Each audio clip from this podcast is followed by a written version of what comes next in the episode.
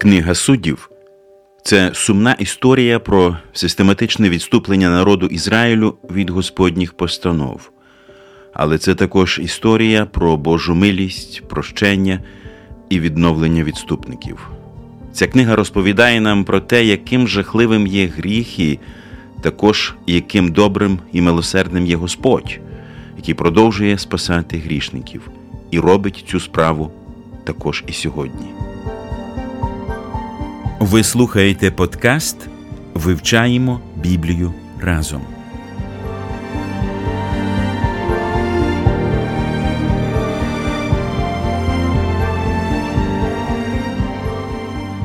Мир дому вашому, друзі. Ми з вами все ще в 19 розділі книги суддів. Це один із найжахливіших розділів, як у книзі суддів, так і, мабуть, у всій Біблії. Сьогодні ми дізнаємося про трагедію, від якої стає моторошно.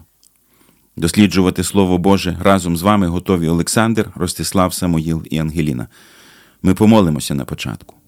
Господи, ми знову відкриваємо Твоє Слово. Ми не все розуміємо з того, що тут написано, але ми віримо, що це Твоє Слово. Благослови нас у цьому вивченні, відкривай наші очі на важливі духовні істини, які допоможуть у нашому духовному зростанні. Амінь.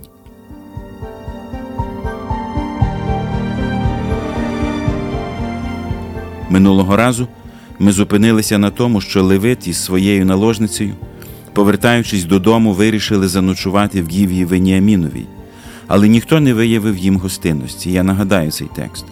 І зійшли вони туди, щоб увійти переночувати в Гів'ї. І він увійшов та й сів на майдані того міста, та ніхто не брав їх додому переночувати.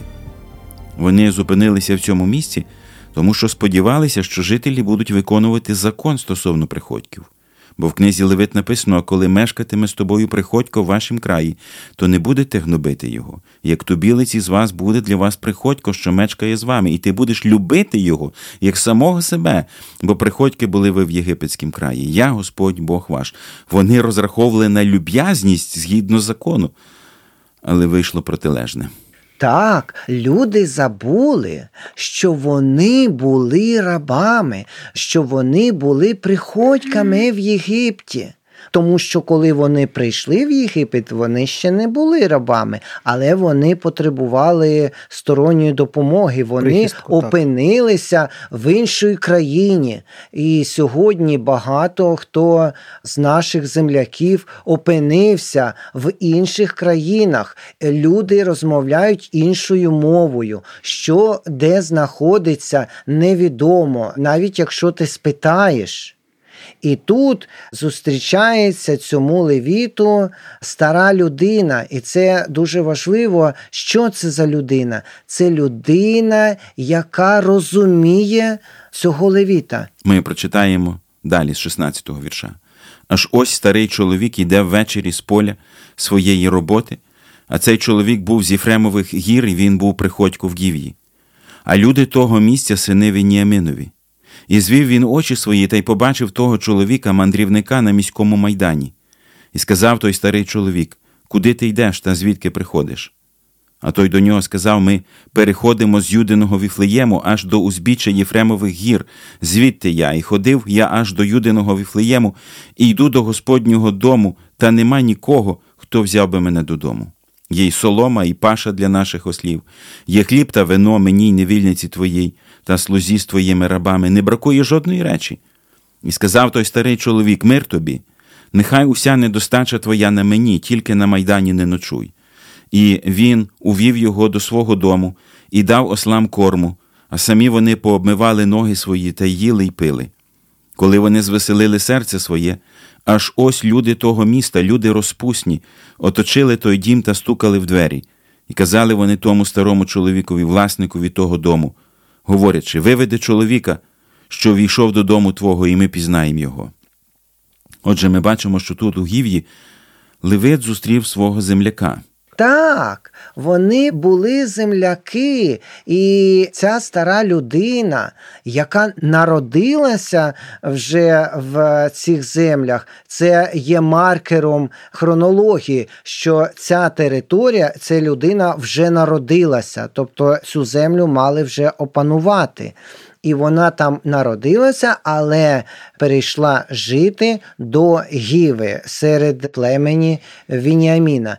І він зустрічає земляка, вони однією мовою спілкуються. А ну скажи шибалет, шибалет, о, земляк. Тобто вони говорили майже Так. спільною мовою з акцентом певним. І як люди сприймають сьогодні, коли зустрічають людей з такого самого міста. І один питає: ти звідки? І той відповідає: з Одеси. Каже, я так само з Одеси.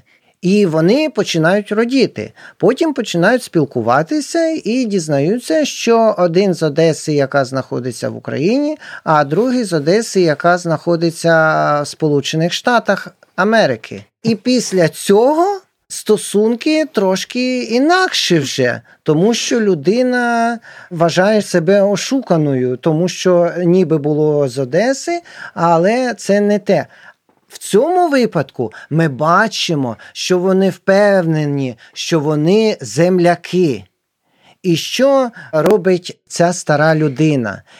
Вона каже: все, що вам не вистачає, прийдіть, і я вам це надам, тому що Левит перед цим розказав, що в них є і хліб, і сіно для віслюків, і навіть вино для рабів. Вони ставлять себе в положення рабів. Тобто цей левіт каже цьому господареві: ми, коли зайдемо в твій дім, ця жіночка приготує їжу тобі. Нам всім, ми готові тобі служити за те, що ти явиш нам милість. Це дуже гарна риса, коли один одному служить. І вони зайшли до цієї старої людини. І що почали робити? Вони знов почали розважатись. Звеселяти серце. Так, це єврейською мовою так пишеться. Звеселяти серце це наслідки вживання вина. І ось, е, до речі, це 22-й вірш, але щойно вони насолодились гостинністю, тобто пройшов певний час, як декотрі мешканці міста, чоловіки-негідники, оточили дім і почали грюкати у двері, обзиваючи сивочолого чоловіка, це цікавий переклад, це турканяк, господаря дому, і вимагаючи виведи чоловіка, котрий перебуває у твоєму домі, аби ми могли з ним злягтися. Це те, про що я думаю. Вони були нетрадиційної орієнтації, так? Вони цікавились чоловіками. Вони вели аморальний образ життя, і вони не вважали, що це щось протизаконне. Вони вважали, що стосунки з кохання з людьми такої самої статі, як і вони, це нормально. Левіт перед цим не вважав ненормальним незаконні стосунки з жінкою. Потім ми бачимо, що люди не вважають ненормальним відсутність гостинності. І ми бачимо, до чого це призводить. Ну, вони Е, ламають двері, вони обзивають цього Схожа ситуація з лотом. Реально. Вона дуже схожа, але вона трошки відрізняється, тому що Лот сказав: в мене є дві дочки, які не знають чоловіків, хоча вони були заручені, ці його дочки. І жителям Содому він каже: Я вам виведу їх і робіть з ними все, що заманеться. Таким чином, Лот пропонує лисиці капусту. Лисиця не вживає капусту, їй це не цікавить. Конкретно ця лисиця вживала капусту. ми бачимо, що тут ця стара людина каже: в мене є дочка. Але що робить цей левіт? Він каже: ось моя дочка дівиця, а також його наложниця.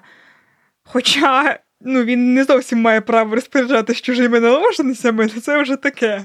А вона рабиня, Він Левіт сказав, сказав, що ми слуги твої, таке ставлення. Вони принижують себе перед цим старим чоловіком. І цей старий чоловік каже: в мене є донька, а в нього є наложниця. Тобто він не каже, що в нього є дружина. Він не Ну, бо каже, вона не дружина. він не каже, що це його сестра або ще щось. Тобто, ця стара людина, старець цей, знає статус цієї жінки. І що ми бачимо? Ми бачимо те, що відбувається не те, що запропонував цей старець, тому що Левіт бере Написано вхопив, тобто це щось дуже швидко відбувалося. Так, Левіт бере свою наложницю, яку він хотів повернути. Отож бо де логіка? Вона йому зраджувала, вона від нього пішла. Він такий, ні, я хочу її повернути, вертається, щоб прихилити її серце, і тут її віддає Ну, абсолютно незнайомим, які хочуть когось, неважно кого зґвалтувати. Тому що він е, використовував її для задоволення себе. Іноді люди називають це коханням, але це не є насправді коханням, коли ти задовольняєш свої потреби завдяки іншій людині або якимось обставинам. Це не є кохання людина, яка кохає іншу людину, е, не буде жертвувати цією людиною. В першу чергу, згадайте, що зробив Ісус. І Він каже: немає більше. Тої любові, якщо хтось покладе свою душу, своє життя за того, кого любить. І Левіт, якби він був праведною людиною, настільки як ми очікуємо, що вона має знати закон, виконувати весь закон. Він мав віддати своє життя, молитись. Ми пам'ятаємо, чому я кажу, що не такий випадок, як в Содомі і Гоморі, тому що там зачинили двері і нікого не видавали знаходячись під дахом, під захистом. Тут ми бачимо, що Левіт, ніби Божа людина, власноруч віддає людину, яку ніби кохає. І таке здається враження, що 19 розділ, цей розділ, про щось, що ніби. Ніби він левіт, ніби він святий, ніби вона його дружина. Ніби вона повернулась до нього. Так. Але ж все одно, навіть коли ти живеш в контексті ніби, ти розумієш, що навколо тебе робиться жахіття. Ми ж читаємо. І ти що робиш жахіття. цей дідусь, який його прийняв, він каже: не робіть з цим чоловіком такого безумства. Робіть з дочкою і з наложницею, пожалуйста. Так, це дуже добре слово, влучне слово. Це не ганьба, це слово безумство. Тобто ця стара людина, єврей з е, племені Єфрема, він розуміє, що це безумство. І вони йому не кажуть: ні, старий, ти не розумієш, ти не сучасний, ти вже давно відстав від е, потягу. Це все нормально вони його не переконують, вони йому не доказують, Вони що просто ламають двері. так, вони просто роблять те, що вони бажають. Вони починають встановлювати свої порядки. Зверніть увагу, що це місто належало їм. Тому що вони були з племені Вініаміна. Цей старець, він так само був тут приходьком. І вони кажуть: ні, шановний, Це наше місто, це ми тут будемо встановлювати правила. Навіть якщо ми захочемо пройтись майданом і сказати, що наші права не сприймають, що вони роблять, і що робить цей левіт. Він каже: візьміть оцю наложницю, хоча вона не в ваших інтересах. Але ми бачимо настільки гріх, настільки аморальність вже глибоко опустилася, що вони беруть цю наложницю, знущаються з неї таким чином, що вона після їх використання. Тому що це не можна назвати коханням. Вони її використали Це насилля, яке кохання. так, Це гвалтування, це гвалтування. це злочин. це злочин. І розумієте, тоді не було телебачення, щоб розповісти це на всю країну, на весь світ. До чого він вдається, цей левіт потім, але ми бачимо, що він робить, і як він ставиться, що люди її зґвалтували. Можна сказати, що вони в неї життя забрали. Ну вони її катували всю ніч. Так, і вона прийшла на порог, пала і е, втратила багато крові. Вона навіть до дверей не дійшла. Вона ще жива була, але в неї вже не було сили. 27 вірш. Вранці її господар встав, відкрив двері дому і вийшов, аби продовжити свою подорож. Це, от це теж дуже так, ну, ну я не знаю, ну, наче як.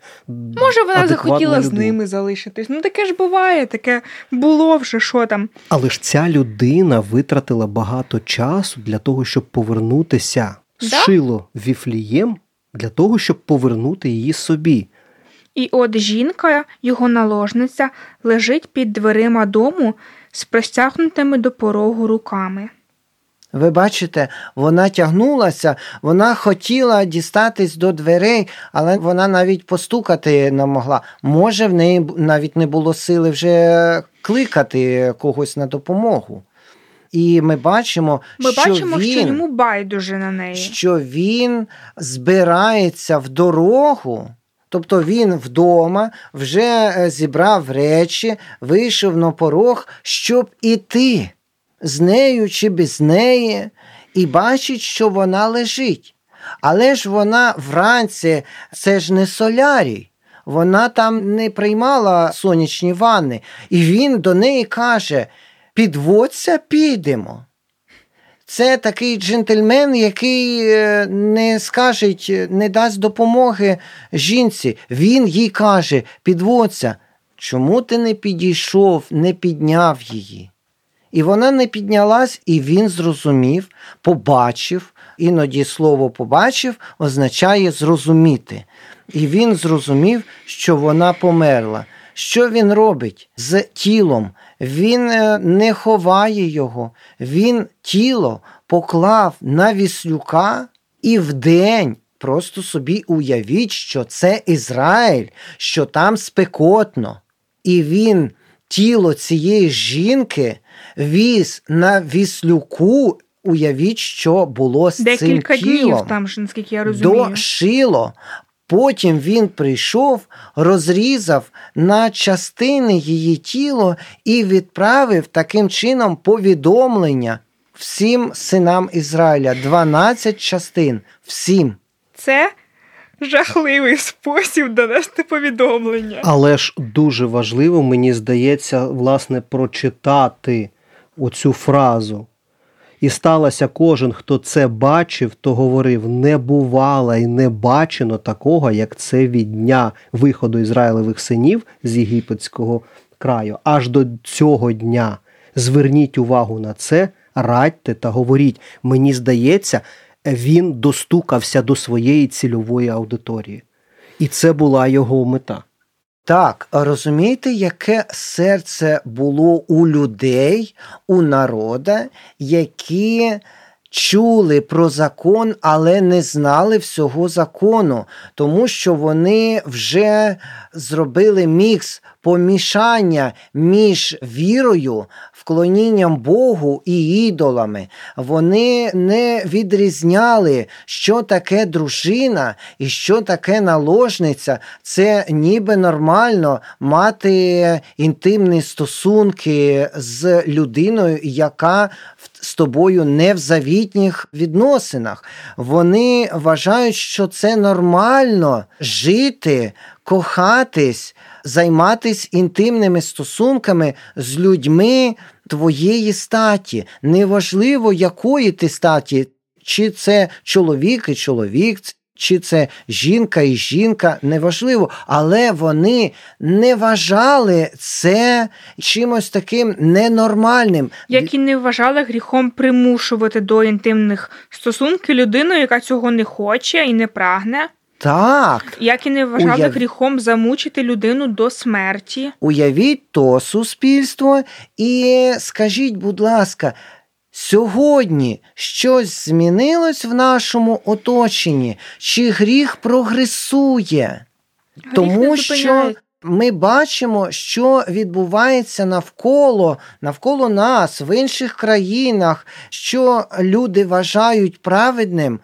Чи знають вони Божий закон? Це дуже важливо, щоб люди знали Божий закон і не тільки його знали, а його дотримувались.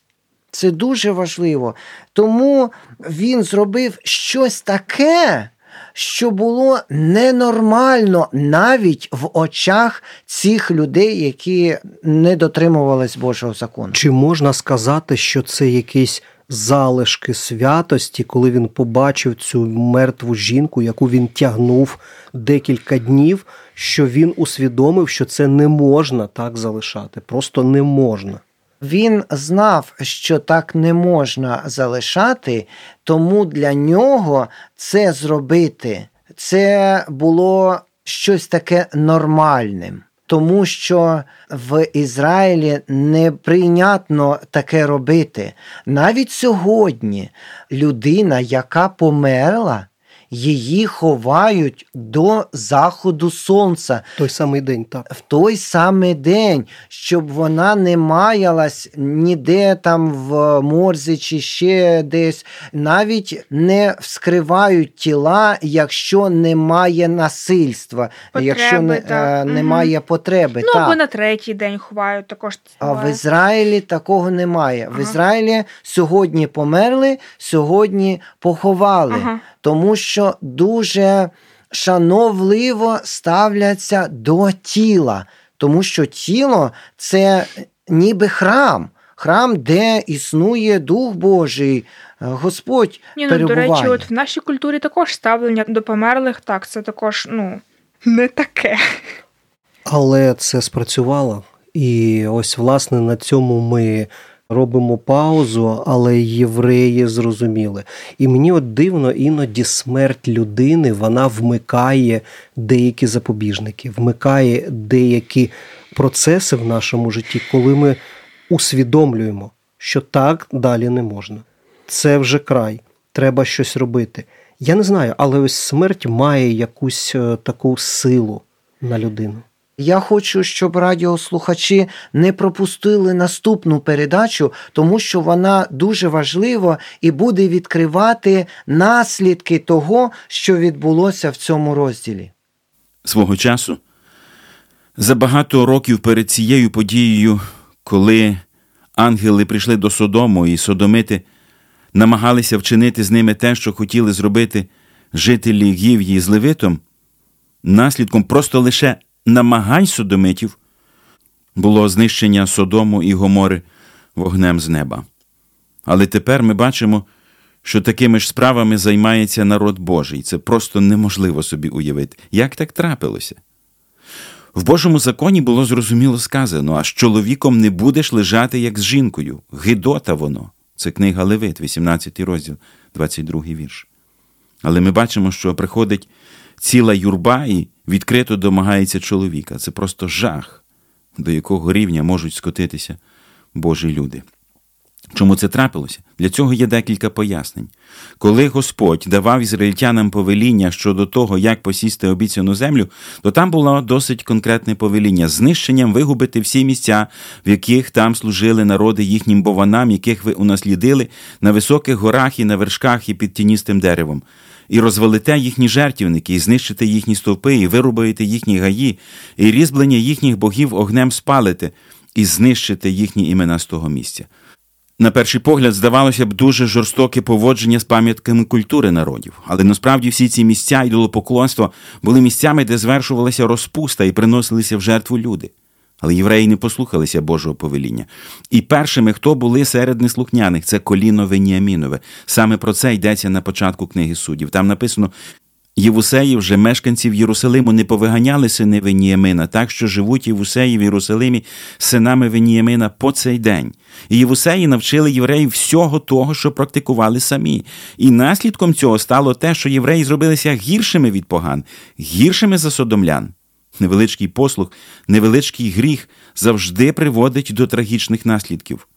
Друга причина, чому євреї опинились в такому жахливому становищі, було те, що духовні провідники Ізраїлю, священники та левити не виконували своїх обов'язків. Взагалі невідомо, чим вони займались в той час. 18-19 розділи показують реальну картину життя левитів за тих часів. Один служив в домі Михи Бованові, інший вів непорядне сімейне життя. Якщо духовна, так би мовити, еліта скочується на такий рівень, чого можна очікувати від простого народу.